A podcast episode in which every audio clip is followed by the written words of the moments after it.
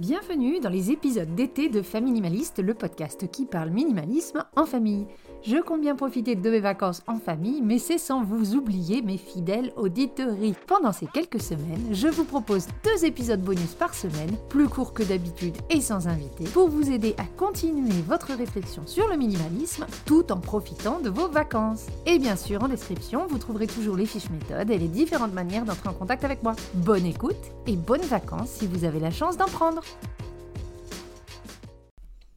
Dans cet épisode, je vous explique le concept de bruit visuel. Pourquoi le minimalisme fait du bien à notre tête? Eh bien parce qu'il permet justement de diminuer le bruit visuel.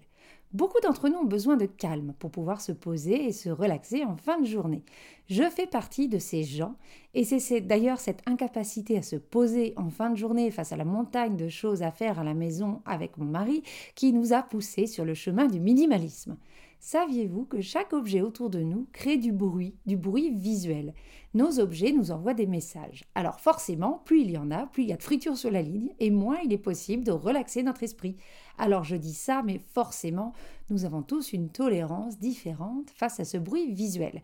Voici quelques-uns des messages que nos objets nous envoient. Je vous fais un petit teasing, mais je vous promets, le plus important est à la fin. Donc merci de continuer jusqu'au bout. De toute façon, c'est un épisode qui dure peu de temps.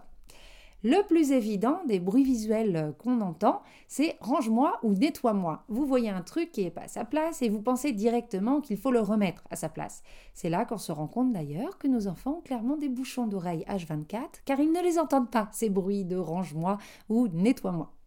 Un autre message peut être « répare-moi ». Celui-là est un peu plus casse-pied car dès qu'on regarde cet objet qui a besoin d'être réparé, ça nous rappelle soit qu'on n'a pas le temps, soit qu'on n'a pas les moyens, soit parce qu'on n'a pas les compétences. Comme message positif, du coup, on repassera. Un troisième bruit ou message qui peut être un petit peu gênant et que nos objets nous envoient, c'est le « souviens-toi ».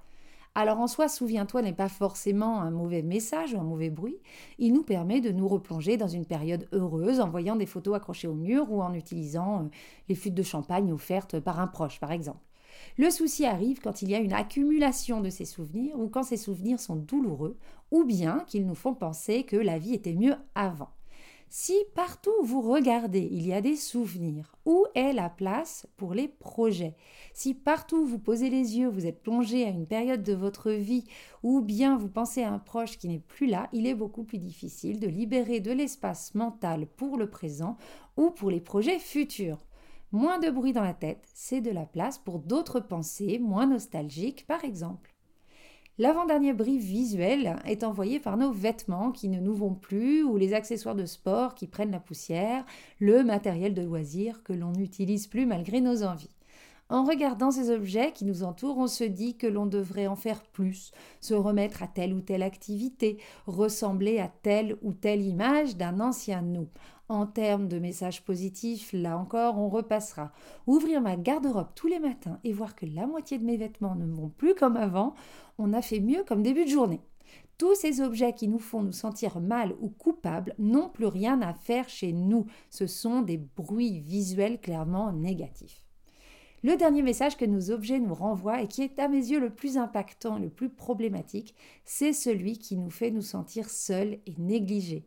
Quand on est dans une famille et qu'on est la seule personne à s'occuper de la logistique de la maison et de l'organisation familiale, souvent les mamans, on ne va pas se mentir, et que malgré nos attentes, voire même nos demandes répétées, que l'on participe au rangement, au nettoyage, à l'administratif ou à l'éducation des enfants au sens large, mais que ces demandes ne sont pas satisfaites, et bien à chaque fois que l'on voit du bazar qui traîne, de la paperasse sur la table, des montagnes de chaussures dans l'entrée, dans ces cas-là, ce n'est pas juste du bazar que l'on voit. Ces objets nous renvoient le message que l'on est seul face à toutes ces responsabilités. C'est le bruit de la solitude intérieure que l'on peut ressentir. C'est un rappel permanent que malgré nos demandes, nos, notre conjoint préfère faire passer son confort et ses priorités avant les nôtres. Donc si vous n'êtes pas sensible au bruit visuel, mais que vous vivez avec quelqu'un qui l'est, il est vraiment important que vous compreniez que c'est vraiment quelque chose de gênant, cette incapacité à pouvoir débrancher notre cerveau que lorsqu'il y a moins de stimuli autour de nous. Et si vous aimez cette personne, prenez votre part de responsabilité. Non seulement la responsabilité que vous avez à vous aussi de vous occuper de tous ces objets, car vous êtes un adulte qui doit prendre soin de son environnement, mais aussi la responsabilité que vous avez de participer au bien-être de la personne avec qui vous vivez. C'est dans le contrat implicite que vous avez passé quand vous avez emménagé. Et si vous êtes aussi sensible à ces bruits, mais beaucoup moins que la personne avec qui vous vivez, ne mettez pas votre casque anti-bruit en vous disant que l'autre s'en occupera. Vivre ensemble, c'est choisir de vivre dans un environnement propice à l'épanouissement de tous les membres de la famille, et il ne revient pas à une seule personne de s'assurer que ce soit le cas. Voici pour l'épisode du jour, j'espère qu'il vous sera utile à vous et à votre famille. Si vous découvrez ce podcast via les bonus d'été, je vous invite à écouter le, les autres épisodes que je fais le reste de l'année. En solo ou en duo, je partage avec vous astuces, méthodes et réflexions pour vivre une vie concentrée sur l'essentiel et débarrassée du superflu. Vous retrouverez en description le lien de la fiche méthode, ainsi que les liens pour rentrer ou continuer d'être en contact avec moi. Je vous dis à très bientôt, merci de votre soutien et en attendant, n'oubliez pas, vivre avec moins, même en vacances, c'est vivre avec mieux.